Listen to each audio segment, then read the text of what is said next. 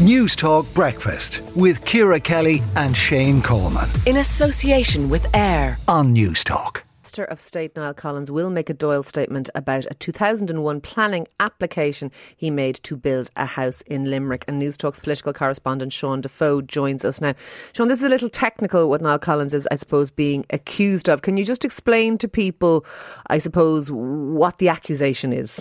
Yeah, morning, Ciara. So I suppose it, it's not dissimilar to the controversy that brought down Damien English uh, only a couple of months ago. So uh, uh this relates to a more than 20 year old planning application back in 2001 that Niall Collins, before he was a politician, made to Limerick County Council. He was looking to build a home on lands owned by his father in Patrickswell in County Limerick. Now, the council, like a lot of councils at the time, a lot of councils still actually have very strict stipulations in place when you do want to build one off housing, and that this particular area area was designated a pressure area that was sort of flagged for potential overdevelopment. So there were a number of stipulations that he would have had to in any. These are restrictions around uh, how you would be allowed build. Exactly, yes. And usually what they do is they relate to whether you own a property in the area. And if you own a property in the area, you were deemed not to have a housing need. So that the only people who are building are the people who have genuine need for it. And the article that emerged on the, the Ditch website uh, says that Niall Collins owned a different property at the time in Dooradoyle in County Limerick as well with his wife and did not declare this on the application form. On the application form,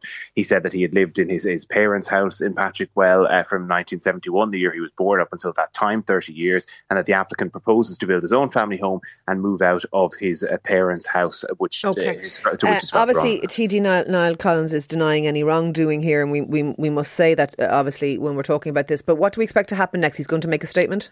Yeah, exactly. So the central argument he's making is look, that the, the land he was looking to build on in Dooradoyle was in the pressure area. The house that he owned was not in the pressure area, and therefore he acted accordingly with the council rules of the time. He's going to make a Dáil statement either today or tomorrow. He's been essentially looking for that application from the council to review it. Uh, last night, he got pretty strong backing, it must be said, from the three coalition yeah. party leaders. Their spokespeople all saying that they backed the minister. He's explained his case to Micheál Martin at the Taoiseach, and the only, I suppose, caveat in there was Eamon Ryan, spokesperson, who said, "Let's see what he has to say in the Dáil before fully backing him." So, at some point today or tomorrow, we'll get that clarity. But really, he does have to explain: was he living in the family home at the time, or this other home? Did he have the family need? And if he did mislead the council, uh, that's a very serious matter that could lead to a resignation. All right.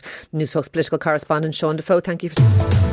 Newstalk Breakfast with Ciara Kelly and Shane Coleman. In association with AIR. Weekday mornings at 7 on Newstalk.